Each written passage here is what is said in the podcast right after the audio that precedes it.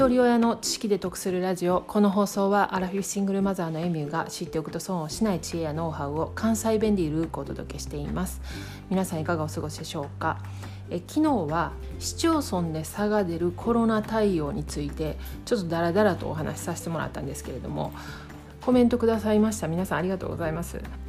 自分が住んでいるところと違う地域の情報が聞けるっていうのは本当に貴重でどうしても自分たちが住んでるところがこう言ってるからああそうなもんなんやって思いがちなんですけれどもやっぱりいろんなところの情報を知ってるだけでもアンテナの立て方も疑問を持つところも変わってくるのでコメントいただけるって本当ありがたいなと思います。コメント欄から自分の欲しかった情報とかそういったことを開える時もあるのでまたよかったらコメント欄確認してみてください。で今日はコロナではないんですけれども市町村の対応差を感じた出来事についてお話ししたいと思います。去年私は海外から6月に帰国しました。その後実家のある大阪のとある市で10月まで暮らしていてその後別の市に移りました。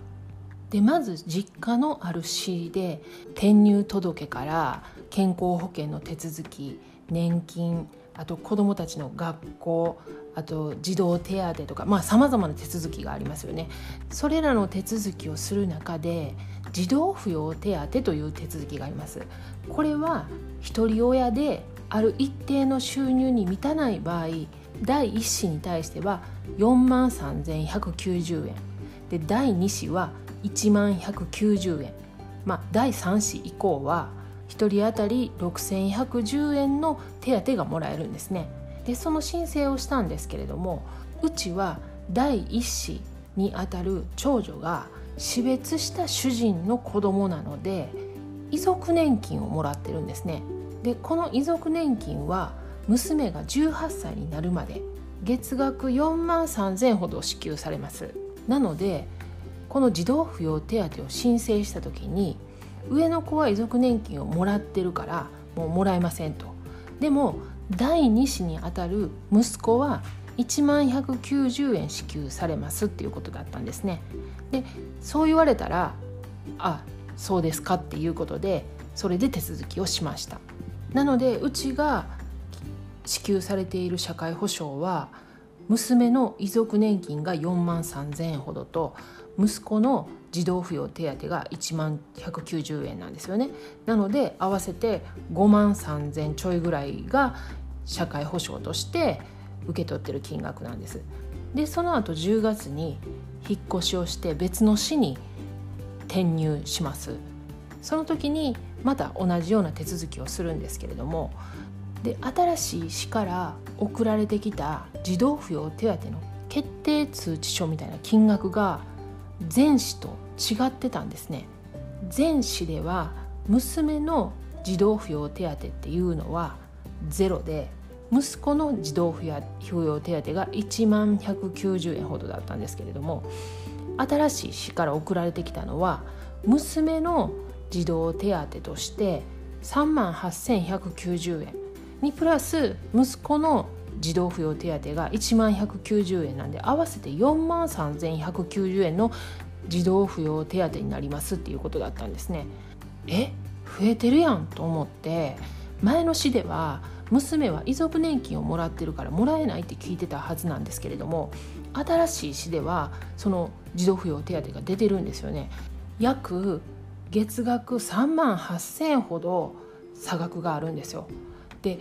これもしかしたら新しい詩が間違えて「いやすいません間違えてました」みたいな感じで言われたらショックやなと思ったんですけれどもでもちゃんとしたことを知りたかったんであの役所に電話してね前の市ではこれをもらえてなかったと。でも今回こういう形で金額が増えてるんですけれどどういうことですかっていうふうに伝えたらまあ調べますっていうことで翌日にまた電話かかってきたんですね。そしたら私が遺族年金をもらってる場合は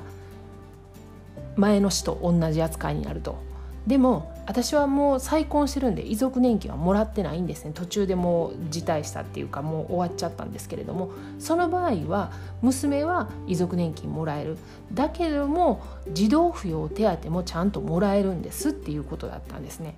ということは引っ越しする前の市で間違ってるってことですよね。でもねこの間違いは一般市民っていうか私たちの知識ではこれが間違ってるとは気づかないんですよね。自役所からこうこうこういうもんやって言われたらあそうなんやって信用してしまいますよね。でも多かれ少なかれこういう間違いが現実にあるっていうことを知りました。これね新しい市に引っ越してそこの担当者が気づいてくれたから助かったんですけれどもこれ知らなければ毎月3万8,000円年間でね45万ほどそれが何年か続いたらすごい金額になりますよね。で結局人間のやってることやから間違えてしまうのも仕方ないと思うんですけれどもでも貧困家庭にとってはこれ死活問題やと思うんです。でこれは確実にシステムエラーなんですよね。システムエラーっていうのはデジタル化されてないからこういう間違いが起こってしまう人がやるとねどうしてもこういう風になっちゃうんですよこれがね20年前30年前やったら仕方ないかもしれないですけどもう全世界がデジタル化になってこういうことは起こらないようになってきてるのに未だ日本は行政のデジタル化が進んでないがために発生した問題じゃないかなと思いました。でここからちょっと愚痴なんですけれどもその前の詩でね受給できてない差額分がありますよね。でそれはどうなりますかって今の詩に連絡して聞いたらあそれは前の詩にもうちゃんと伝えてますと。なので多分担当者から電話が入るか手紙でねこうこうこういうことがあったのでいついつその差額分振り込みますっていう連絡があると思いますっていう回答だったんですけれどもある日突然銀行口座にその差額分だけがバンって振り込まれてて電話もなけりゃ手紙の一つもないんですよ。でちょうど年末だったんでねこう役所の方もバタバタしてるのかなと思って連絡待ってたんですけれどもまあかれこれ8ヶ月を過ぎましたがいまだに何の連絡もありません。この詩が別件で対応したことに関しても疑問に思ったことがあります。過去回102回でコロナ対応の疑問と歴史の真っ只中っていう配信でお話ししていますので概要欄にリンク貼ってますよかったら聞いてみてください。今日は私が体験した市町村によっての対応の差についてお話ししました。今自分が住んでいる市町村の情報だけじゃなくて別の地域の情報が役に立つ時があります。特に今大変な時ですからまあこんなもんかでは済まないことが実際起こっていたりするんで一市民として必要な時にしっかり声を上げるためにも情報と知識が必要だなと思いました。では最後までお聴きいただきありがとうございました。今日も笑顔で。